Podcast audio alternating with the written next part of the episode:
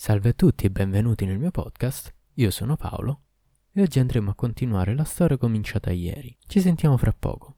Devi sapere, o oh re, disse il cristiano, che al tempo in cui sono arrivato in questo paese, perché io non sono delle contrade che voi abitate, era a capo di una buona impresa mercantile. I decreti stabiliti dal destino mi hanno obbligato a risiedere presso di voi durante questi ultimi anni, mentre io faccio parte dei copti d'Egitto. Mio padre era un sensale importante nella città dove viveva e, dopo la sua morte, io feci il suo stesso mestiere, nella stessa città, e per parecchi anni. Ma arrivò all'avventura più sorprendente fra tutte quelle che mi sono occorse. Un giorno me ne stavo seduto nel luogo dove di solito si mettono i mercanti di foraggio, al Cairo, quando all'improvviso mi si avvicinò il più bel giovane del mondo, abbigliato con le più ricche vesti, su un asino di zampa lunga. Mi salutò. Io per educazione mi alzai ed egli, cavando un fazzoletto che conteneva del sesamo, mi domandò quanto è quotato un Irdab sul mercato per questa verità? Cento monete d'argento, gli risposi. Allora preparati, egli riprese, e assolda una squadra di operai, dei raccoglitori e un misuratore di granaglie. Portali al deposito di Javai, nei pressi della Porta della Vittoria. Mi troverai là. Mi lasciò. Io, da parte mia, col campione di sesamo con me, feci un giro di ricognizione dai commercianti di foraggio nei mercati di pasticcere e presso gli altri negozianti che tenevano scorte di sesamo. Per la varietà che mostrai riuscì a ottenerne addirittura 110. Allora soldai quattro squadre di raccoglitori e me ne andai con loro al deposito di Chaval. Là scorsi il mio cliente che mi aspettava. Quando mi vide, lasciò il suo sedile e mi precedette nel magazzino. Fa venire il misuratore di granaglie con i suoi strumenti, mi disse. I raccoglitori si misero a caricare il sesamo sugli asini e non appena una squadra si allontanava con le bestie, subito veniva rimpiazzata dalla successiva. L'andirivieni durò fino all'esaurimento delle scorte. Erano stati misurati complessivamente 50 ardab e la fattura ammontava a 5.000 monete d'argento. Per te, mi disse il cliente, terrai 10 monete d'argento per Irdab, sarà la tua provvigione. La somma che mi spetta, ovvero 4.500 monete d'argento, la terrai presso di te fino a quando avrò venduto tutti i miei raccolti. Solamente allora verrò a incassarla. Io acconsentii, gli baciai la mano e mi allontanai, non senza interrogarmi sulla sua liberalità. Smaltita la sua scorta, non mi restò che aspettare la sua visita, che speravo avvenisse da un giorno all'altro, mentre si verificò soltanto in capo a un mese. Dov'è il denaro? mi domandò. Io diedi il benvenuto e l'invitai a fermarsi in casa mia, dove l'avrei ospitato per la durata della sua permanenza. Rifiutò in questi termini. Va a prendere la somma che mi devi e basta. Ho qualcosa da fare e passerò dopo a ritirarla. Si allontanò rapidamente, sempre a cavalcioni del suo asino. Da parte mia andai a prendere il denaro e tornai ad aspettarlo tranquillamente seduto. Passò un altro mese durante il quale non lo vidi. Dissi a me stesso: Questo giovanotto è di una fiducia fuori di discussione acquidami 4.500 monete d'argento che gli spettano e non solo non ne ha preteso il versamento immediato, ma anzi, fra poco saranno tre mesi che la somma è lasciata in mio possesso. Trascorso del tempo, tornò a trovarmi, sempre nello stesso arnese e sulla stessa cavalcatura, vestito sfarzosamente come se uscisse da un bagno pubblico. Non appena lo scorsi, lasciai la bottega e corsi a dirgli: Padrone, perché non vuoi riscuotere il denaro che ti appartiene? Perché aver fretta? rispose. Aspetta che io finisca di vendere tutti i miei raccolti. Faccio conto di riscuotere il mio credito in settimana. Dopo la sua partenza mi ripromisi. La prossima volta che passa l'inviterò a mangiare a casa. Non lo vidi per tutto il resto dell'anno. Grazie alla somma che aveva lasciato in mano mia aumentai il mio giro d'affari. Alcune operazioni commerciali in cui l'avevo impegnata diedero degli ottimi interessi. Quando arrivò alla fine dell'anno, il giovane venne a trovarmi all'improvviso, vestito riccamente come al solito. Appena lui ebbi scorto, feci a me stesso giuramento, sul Vangelo, che non l'avrei lasciato andare se prima non avesse accettato l'ospitalità che gli offrivo. Acconsento a venire, disse, ma una condizione. Non devi invitarmi a pranzo prelevando le spese del capitale che mi appartiene. Fui subito d'accordo con lui e tosto andai a casa a stendere i tappeti sul pavimento della camera in previsione della sua visita. Arrivò, sedette e io, da parte mia, corsi al mercato a procurarmi l'occorrente per intrattenerlo degnamente. Bevande, poleri pieni, dolci. Al ritorno disposi ogni cosa davanti all'ospite con queste parole. Nel nome di Dio. Egli si mise a tavola, tese la mano sinistra e mangiammo insieme. Il gesto che aveva fatto per servirsi non aveva mancato di stupirmi e dissi fra me: Solo a Dio appartiene la perfezione totale. Questo è un giovane generoso e pieno di fiducia, completamente bello, ma sembra infatuato di se stesso. Nella sua estrema vanità mi manca di rispetto e, alla mia tavola, rifiuta di servirsi della destra. Questo non mi impedì affatto di pasteggiare in sua compagnia. E quando fummo alla fine, gli versai l'acqua sulla mano e gli porsi l'asciugamano. Dopo gli offrì i dolciumi e cominciammo a conversare. Padrone, per tutto il pasto mi ha tormentato un cruccio. Per mangiare con me non ti sei servito che della sinistra. Senza dubbio devi avere all'altra qualche ferita che ti fa soffrire. A queste parole il giovane pianse e poi recitò Non credere che io abbia voluto fra due donne sceglierne una a preferenza dell'altra. Nulla mi è stato chiesto. Ma quando la necessità fa pesare la sua dura legge su di voi, allora saggio è chi si spiega ciascuno dei suoi decreti. Liberò il braccio destro della manica e me lo mostrò. Era amputato, e all'altezza del polso vidi, con mio grande stupore, il moncherino di un monco. Non ti sorprenda perciò il mio comportamento, mi disse, e smetti di accusarmi in corto di vanità, tanto che mangerei con la sinistra solo per fare sprezioso. Sono incorso in una disavventura che mi è valsa il taglio della mano e il racconto di tale disgrazia avrebbe di che suscitare la meraviglia di chiunque. Che ti è mai successo? domandai il mio ospite. Egli emise un lungo sospiro, versò qualche lacrima e diede inizio alla sua storia. Devi sapere che io sono nativo di Baghdad, dove mio padre era considerato uno degli uomini ragguardevoli del suo tempo. Divenuto adulto, intesi gli uomini d'affari e i viaggiatori parlare delle prosperità delle province egiziane. Serbai nella memoria tutti quei racconti fino alla morte di mio padre, quando investii la mia eredità in un carico di merci, in special modo stoffe di Baghdad e di Mosul. Poi lasciai la città portando con me, fra le altre cose preziose, mille mantelli da donna tinti di un solo colore ogni sorta di tessuti, e proseguì il viaggio sino a giungere in Egitto. Una volta al Cairo scaricai le mie mercanzie nel caravanserraio di Masrur e mi sistemai lì affittando delle camere. Del carico che avevo tolto dagli imballaggi feci mettere nei magazzini soltanto una parte. Poi mandai il servo a comprare da mangiare per me e i miei uomini. Ci levammo la fame, poi uscì per sgranchirmi un po' le gambe e rientrai a dormire. Il giorno dopo tirai fuori le mie pezze di stoffa e mi dissi ne metterò in mostra qualcuna in qualche strada commerciale piuttosto frequentata, per vedere come gira la fortuna. Ne prelevai alcune, le caricai sulle spalle di uno dei miei uomini e con indosso le vesti più sontuose che avevo, deambulai in quell'arnese per la città, fino al cortile del mercato dei Circassi. Là v'erano dei sensali che già avevano avuto sentore del mio arrivo in città e che mi accolsero con la più grande cortesia di questo mondo. Presero dei campini delle mie stoffe e fecero l'asta. Ma il prezzo che ottennero era inferiore a quel che mi erano costate le mercanzie Inquieto, mi lamentai di aver soltanto un'offerta inferiore al prezzo di costo. Oh padrone, risposero i banditori, noi un mezzo lo conosciamo che ti permetterebbe di vendere le stoffe, se non con profitto, almeno senza perdita, e sarebbe di fare come i mercanti all'ingrosso di questa piazza, vendere le tue merci a credito e al minuto, concedendo ai debitori di scaglionare i versamenti entro un arco di tempo di cui fisserai i limiti in anticipo. Non avrai che da firmare delle cambiali ai negozianti al minuto tramite un segretario, in presenza di un testimone e di un cambiavalute. Poi riscuoterai il tuo denaro a piccole somme ogni settimana. Poniamo il lunedì e il giovedì. In questo modo non sarai in perdita sul prezzo di costo e nella migliore delle ipotesi non è impossibile un lieve profitto. Con i versamenti scaglionati settimana dopo settimana potrai passare piacevolmente il tuo tempo visitando l'Egitto e il Nilo e spassando da là nelle fiere periodiche o in altre feste popolari. Eccellente idea, approvai. Condussi i banditori pubblici e i facchini ai magazzini che aveva affittato nel deposito. Gli uomini di fatica si caricarono le stoffe e le portarono fino al mercato coperto. Là le vendetti al minuto ai bottegai, facendo firmare loro delle cambiali che affidai al cambio valute.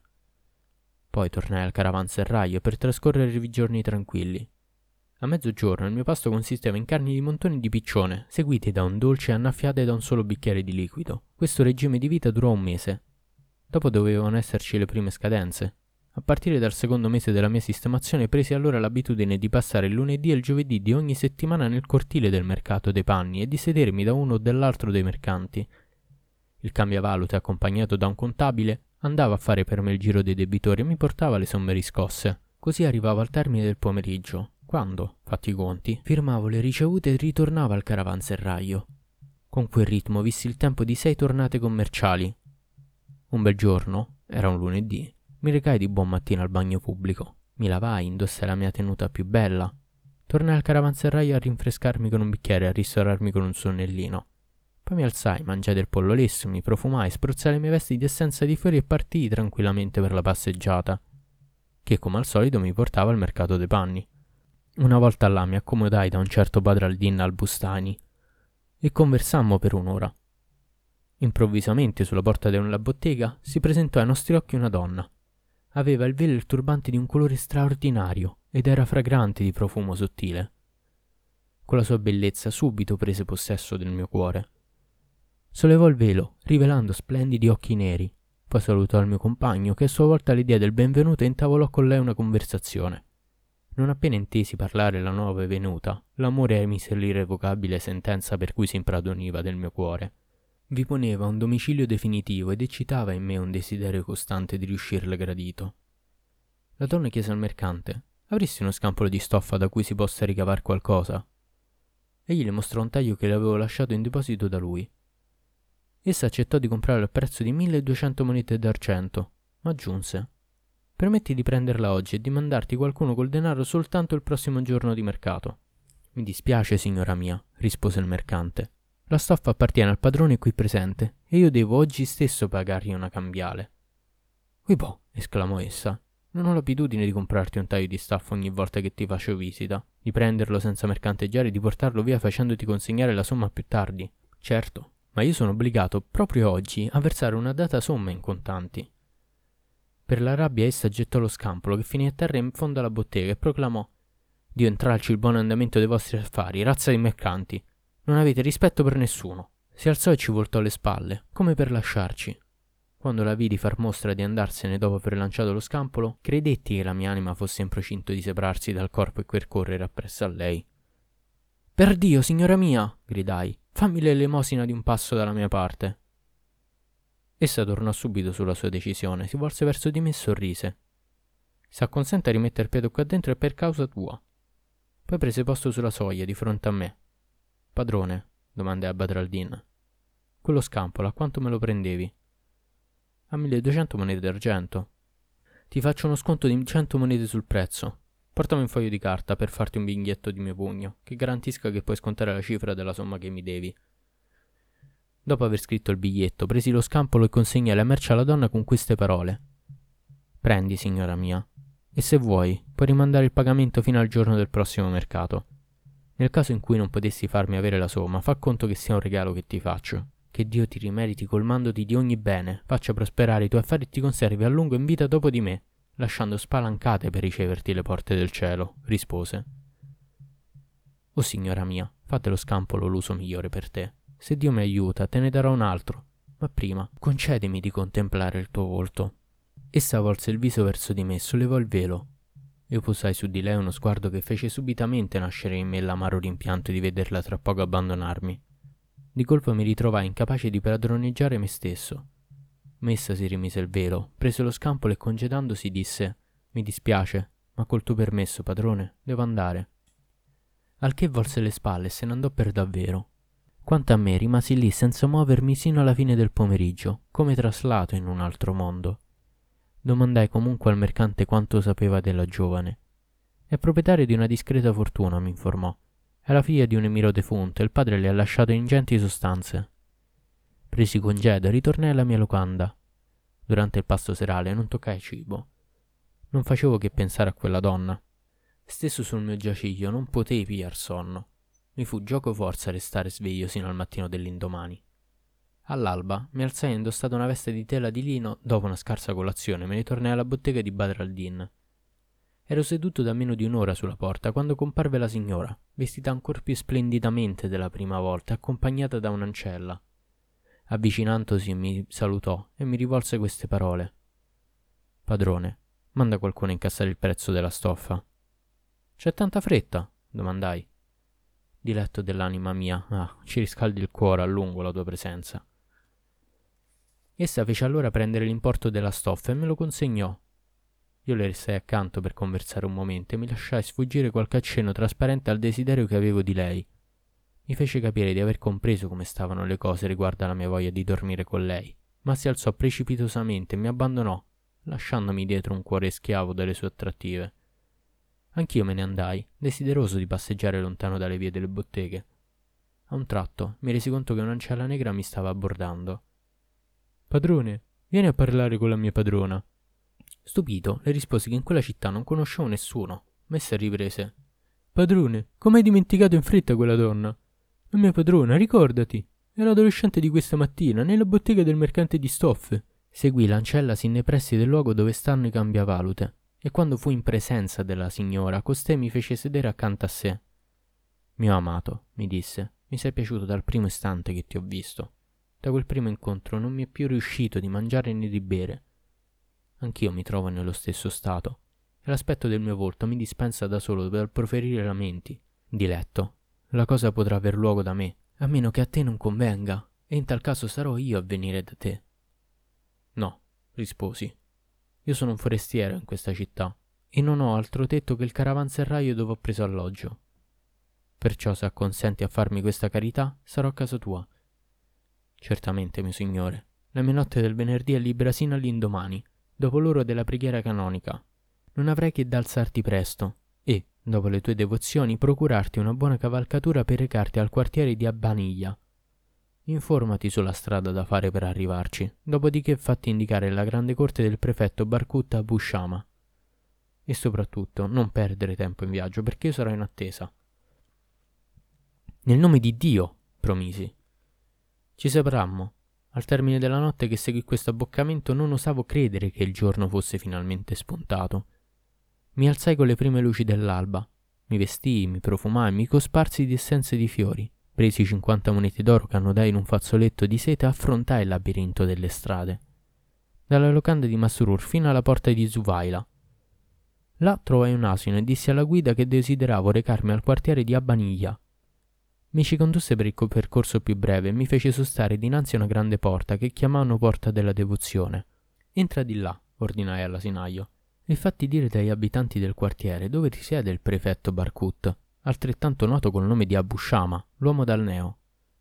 La cosa richiese un po' di tempo, ma l'uomo tornò gridando Alla buon'ora!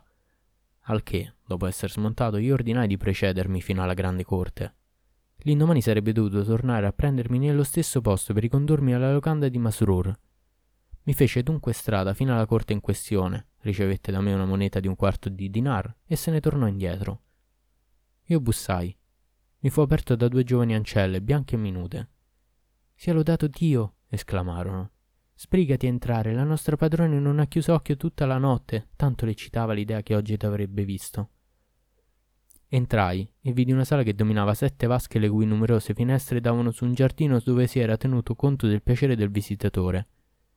Vi era riunita ogni sorta di frutta e di fiori, vi gorgheggiavano gli uccelli, vi scorrevano ruscelli ricchi d'acque.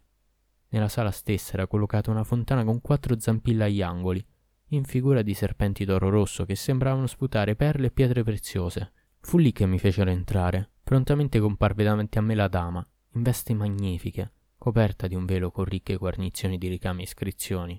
Quando mi scorse, sorrise contemplando il mio volto, mi si accostò e mi strinse al petto. Unì la sua bocca alla mia succandomi la lingua. Ed io le rendivo la pariglia. Essa interruppe il bacio con queste parole. È un sogno. Sei proprio tu qui davanti a me. Mio giovane signore, sei venuto? Hai consentito? Sì, sono qui, in casa tua, e sono tuo schiavo. Per Dio, dal giorno che ti ho visto nessun cibo mi dà piacere e il sonno mi ha lasciato. È lo stesso per me, sai. Poi ci accomodammo per conversare, ma io tenevo il capo chino, gli occhi fissi al suolo. Dopo un'ora arrivò, su una tavola, una serie di piatti locali tra i più rinomati. Stufato di carne all'aceto, carne trita con uova e cipolle, piccoli barbi fritti e polli farciti di pistacchi allo zucchero, i cibi ci deliziarono, poi la tavola fu tolta, ci venne data l'acqua per le abluzioni delle mani e fummo aspersi d'acqua di rosa muschiata. Ci rimettemmo una accanto all'altra per continuare la conversazione, ma l'amore che le giuravo prese a comandare in modo tirannico la mia persona, e tutta la mia fortuna di colpo mi parve la cosa più irrisoria di questa terra, se confrontata a quanto proveniva da lei. Fino al crepuscolo ci dedicammo ai giochi e ai piaceri. Poi una creatura fatta con ogni perfezione ci portò il vino, ne bevemmo fin nel cuore della notte. Infine dormii con lei sino al mattino dell'indomani. In vita mia non avevo passato notte più felice. All'alba mi alzai, indossai le mie vesti e infilai sotto il cuscino, per lei, le cinquanta monete d'oro nel fazzoletto. Mi accomiatai, ma essa mi domandò, in lacrime, mentre mi dirigevo alla porta. Signore, quando ti rivedrò? Le risposi che sarei stato da lei quella sera, per l'ora di pranzo. Essa mi accompagnò alla porta con questa raccomandazione. Per l'ora del pranzo. Essa mi accompagnò alla porta con questa raccomandazione. Signore, porta tu il nostro pranzo. Fuori scorsi il mulattiere del giorno prima, che mi stava aspettando. L'animale sul quale montai trottò via sotto i colpi del padrone. Arrivato alla locanda smontai, ma invece di pagare il bravo uomo, gli diedi ordine di tornare per prendermi al tramonto. D'accordo, rispose quella Mangiai leggero e partì alla volta del mercato per riscuotere le cambiali che scadevano quel giorno. Ne approfittai per ordinare in onore della mia bella un montone arrosto e altri piatti, senza dimenticare i dolci. Poi provvidi un facchino e indicai con precisione dove avesse da portare il tutto. Soltanto allora attese i miei affari fino a sera. Il mulettiere era puntuale all'appuntamento. Come la prima volta aveva preparato i miei 50 dinar nell'involto e la mercede della guida una moneta di mezzo dinar per i due percorsi. Feci trottare la mia cavalcatura fino alla grande corte, era stata ornata con più magnificenza ancora del giorno prima. Quando mi vide, la giovane mi abbracciò le sue prime parole furono Oh, quanto ho sofferto per la tua assenza durante tutta la giornata. Fece mettere la tavola, mangiammo a sazietà. Poi fu portato il vino e non cessammo di bere fin nel cuore della notte. Infine il sonno ci prese nelle sue reti e ci coricammo. L'indomani all'alba, nel lasciare la casa, le consegnai 50 dinari annodati nel fazzoletto. Il mulattiere mi aspettava, il suo asino mi riportò alla locanda, dove dormì un'ora, e dopo andai da un bettoliere a ordinare due oche nostrane rosolate su uno strato di riso al pepe corrispondente a due scodelle e un frutto di colacasia. Portai il tutto da un mercante di sciroppo e gli chiesi di comporlo in una gelatina di frutta, con favi di miele, frutta secca e fiori aromatici, inviai un facchino a portare il composto a casa della mia bella. Poi, armatomi di pazienza, attesi il cadere della notte. Nel lasciare il mio alloggio all'ora solita per farmi condurre all'appuntamento del mulattiere, avevo con me un nuovo fazzoletto di seta con altri 50 dinar. Entrai dalla mia amata e mi accomodai. Mangiammo insieme, poi ci coricammo. All'alba lasciai il fazzoletto sotto il cuscino, montai sulla mia cavalcatura e ritornai al caravanserraglio di Masrur. Continuai a comportarmi così con la mia amata, a lasciarle, cioè, dopo ogni notte 50 dinar, senza contare la spesa per il cibo e le bevande, finché mi ridussi senza un soldo. Alla fine lasciai il mio alloggio con le tasche vuote, sbalordito nel constatare che tutto il mio denaro era sfumato. Dissi a me stesso: Non v'è potere né forza che in Dio l'Altissimo, l'immenso. Tutto ciò che mi è successo l'ha combinato Satana apposta per portarmi a perdizione. I miei passi mi portarono nella strada dei due palazzi, poi imboccai quella della porta di Zuvaila. Mi ritrovai in mezzo a una ressa tale che non mi si poteva più nemmeno passare. Davanti a me, per volere del destino, camminava un ufficiale, contro il quale andai a cozzare mentre cercavo di superarlo. La mia mano urtò la sua sacca e sentì che conteneva una borsa piena di monete. Guardando meglio la sacca, vidi che ne sporgeva una nappa verde. Senza dubbio doveva essere il fiocco con cui termina il cordone che serve a chiudere l'imboccatura della borsa. Diedi un'occhiata a destra e a sinistra sulla folla, che in quel momento era ancora più fitta di poco prima. Quanto all'ufficiale si era messo un po' di sbiego per evitare un carico di legname che avrebbe potuto lacerargli le vesti. Satana mi tentò. Tirai la nappa e questa, uscendo dalla sacca, si tirò dietro una preziosa borsa di seta azzurra piena di belle monete sonanti.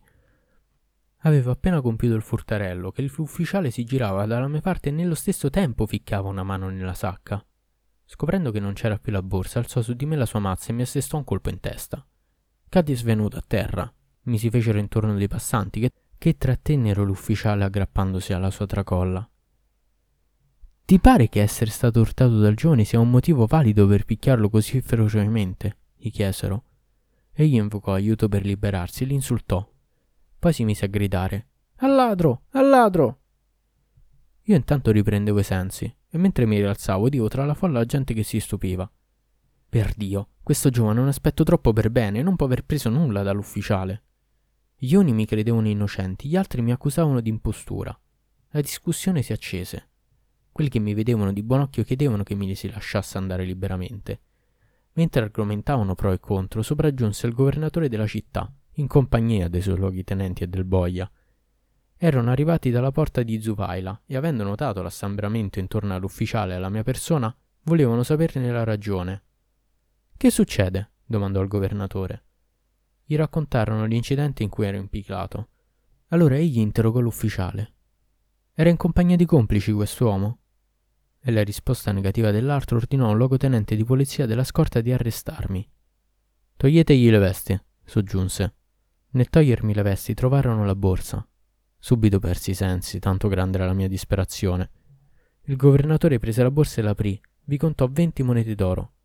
Lo assalì una collera spaventosa e gridò ai luogotenenti di farsi mettere seduto davanti a lui perché potesse giudicare immediatamente il flagrante delitto. Giovanotto, mi disse, non credo che mi costringerai a sottoporti alla tortura per farti confessare il furto. Dimmi la verità. Sei stato tu a rubare questa borsa?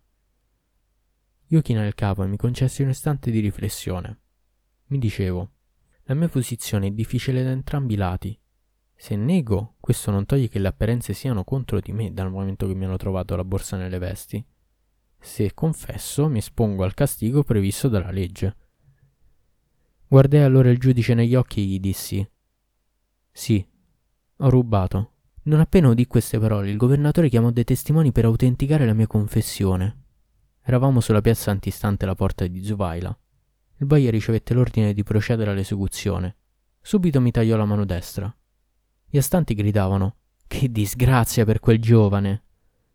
Ma la mia vittima ebbe pietà di me, perché quando il giudice volle che mi venisse tagliato anche il piede, e io supplicai l'ufficiale di intercedere in mio favore acconsentì. Allora il governatore mi lasciò andare e proseguì per la sua strada. I presenti mi si fecero intorno solleciti, mi diedero da bere un bicchiere di sciroppo e quanto all'ufficiale mi lasciò la borsa e nel lasciarmi mi raccomandò Tu sei un giovane che ha tutte le qualità per piacere. Sarebbe un peccato se ti lasciassi andare alla nefasta abitudine di rubare. Presi la mano che mi avevano tagliata, l'avvolsi in uno straccio e me la serrai in petto. Lentamente me ne andai verso la corte dove dimorava la donna che amavo. Non appena fui da lei, mi lasciai cadere su un divano. La giovane mi osservò. Notò com'era pallido il mio colorito, il che non era affatto sorprendente visto il sangue che avevo perduto in abbondanza dalla ferita. Dove ti fa male? mi domandò, oh mio amato. Ho mal di testa, mormorai. Essa ne fu molto turbata. Andiamo, siediti accanto a me e raccontami che ti è successo di spiacevole oggi. Non dire di no, perché sul tuo volto ha lasciato l'impronta un cruccio profondo. E a quelle parole gli occhi mi si riempirono di lacrime. Ma si direbbe che ti è passata la fame di me, riprese. Per Dio, dimmi che ti succede. Io rimasi in silenzio. Essa allora si mise a parlare del più del meno e io non rispondevo nulla. La scena si protrasse fino al cader della notte. Anche quando essa mi presentò le vivande, io non mangiai nulla. Io rifiutai di prendere alcunché, tanto ritemevo di vederla scoprire che potevo usare soltanto la mano sinistra. Le assicurai. Non ho voglia di niente. Allora raccontami la tua giornata e dimmi perché sembri oppresso dalle preoccupazioni. Sì, hai ragioni. Devi sapere. Essa portò da bere. Via, bevi, disse. Il tuo cruccio si dissolverà e riuscirai a parlarmi più facilmente. E sia, se tu lo vuoi. Dammi da bere. Mi presentò il bicchiere che presi con la sinistra. Poi lo stremo delle forze scoppiò in singhiozzi. Mio signore, perché piangi? Perché hai preso con la sinistra il bicchiere che ti ho dato? Sulla destra mi è venuto un furuncolo. Mostralo, me ne farò uscire il pus. Non è il momento. Bevvi, mio malgrado, più del lecito. Mi ubracai e caddi poi in un sonno profondo. Essa si alzò, mi scoprì il braccio destro e vise che era recisa all'altezza del polso. Mi frugò e trovò la borsa e il cencio con cui avevano avvolto la mano che mi avevano tagliata. Ne fu profondamente addolorata e rimase immersa nella più viva afflizione sino al mattino seguente. Quando mi alzai mi accorsi che mi avevano preparato un piatto di grano lessato dove aveva fatto cuocere cinque pollastrelli. Mangiai e bevi, poi depositai la borsa di monete d'oro e mi avviai alla porta per andarmene. Dove vai? mi domandò lei. No, tu non ti muoverai di qui. Siediti. Poi soggiunse. Mi hai amata di un amore così intenso che hai dilapidato la tua fortuna per farmi piacere. L'estremo sacrificio che hai consentito per me è stato di esporti a vedere la tua mano troncata dal boia pur di non perdermi. Questa mano sarà il segno del mio obbligo verso di te. D'ora in poi vivrò sotto la tua autorità e accetterò di morire soltanto calpestata dai tuoi piedi. Vedrai subito d'altronde se non è vero quanto dico. Mandò allora a chiamare dei testimoni e fece stendere il nostro contratto di matrimonio. Scrivete, disse, che tutto ciò che possiede appartiene a quest'uomo. Li pagò per il loro servigio e li congedò. Poi mi prese per mano e mi condusse accanto a un baule che aprì. Guarda tutti i fazzoletti di seta che vi sono stipati, disse. Sono tutti tuoi, sono i regali che mi hai fatto. Riprendila adesso perché il bene più caro e più prezioso per me sei tu, e io mai riuscirò a ricompensarti come meriti. E, chiudendo il baule per darmene a me la chiave, concluse: Prendi possesso di quel che ti spetta. Io fui invaso dalla gioia più viva e mi riprofusi in ringraziamenti. Il mio cruccio si era completamente dissipato. Per Dio, esclamò la dama, se sacrifico per te la vita sarà ancora troppo poco in confronto a quel che ti devo. Vissi con lei un po' meno di un mese nel frattempo essa dimagriva ogni giorno di più e cadde presto in un'estrema consunzione. L'angoscia per lo stato in cui mi trovavo la tormentava sempre di più. Non erano passati cinquanta giorni da che ci eravamo incontrati quando morì. Ereditai la sua fortuna e mi ritrovai padroni di innumerevoli beni, fra i quali le terre dove cresce il sesamo di cui tu hai venduto in parte il raccolto, e i magazzini che hai visto, o oh cristiano. Mentre tu ti occupavi di piazzare il raccolto, io ho venduto personalmente gli altri prodotti e beni che avevo ereditato, non ho voluto incassare il denaro che dovevi consegnarmi prima di aver finito di trasformare in contanti tutto il capitale che mi ha lasciato mia moglie. Ora, per Dio, fammi la grazia, Cristiano, di non opporti in nulla alle decisioni che prenderò. Nella tua casa sono stato trattato degnamente e ho preso la mia parte del cibo che hai collocato sulla tavola dell'ospitalità. Di conseguenza ti faccio dono di tutte le somme che hai incassato vendendo il raccolto di sesamo. Quel denaro è parte delle ricchezze che l'Altissimo mi ha concesso e ne dispongo a piacer mio. Adesso sai qual ragione io serva della mano sinistra per mangiare. Peraltro, sto per chiederti qualcosa, Cristiano. Vorresti accompagnarmi nei miei viaggi? Ho ammucchiato una certa quantità di mercanzie che intendo vendere negli altri paesi. Il cristiano continuò per il re della Cina. Accettai la sua proposta e gli promisi che sarei stato pronto per il viaggio all'inizio del mese successivo. Acquistai anch'io, per mio conto, abbastanza prodotti da commerciare strada facendo. Poi partì in compagnia del giovane e fu così, o re, che arrivai al vostro paese. Quando avrò venduto qui ogni cosa, acquisterò i vostri prodotti e ritornerò in Egitto per rivenderli. Ecco quel che il destino mi ha riservato e il motivo della mia permanenza qui. Come ho appena narrato, mi sono trovato coinvolto in un'avventura sorprendente. O oh re, non è forse ancora più sorprendente di quella del gobbo? Per niente, rispose il re della Cina. Bisogna assolutamente che vi faccia impiccare tutti e quattro per compensare il torto che avete fatto al gobbo. Allora si fece avanti il provveditore e disse al re Oh re fortunato, ci farei il tono della vita se ti racconto l'avventura che mi è successa ieri, prima di cascar sul gobbo che mi è stato introdotto in casa con l'inganno? Di sicuro è più sorprendente della storia di quest'uomo. Se come dici, farò dono della vita a tutti e quattro, rispose il re. E con queste ultime parole concludiamo l'episodio di oggi e niente, ci sentiamo alla prossima.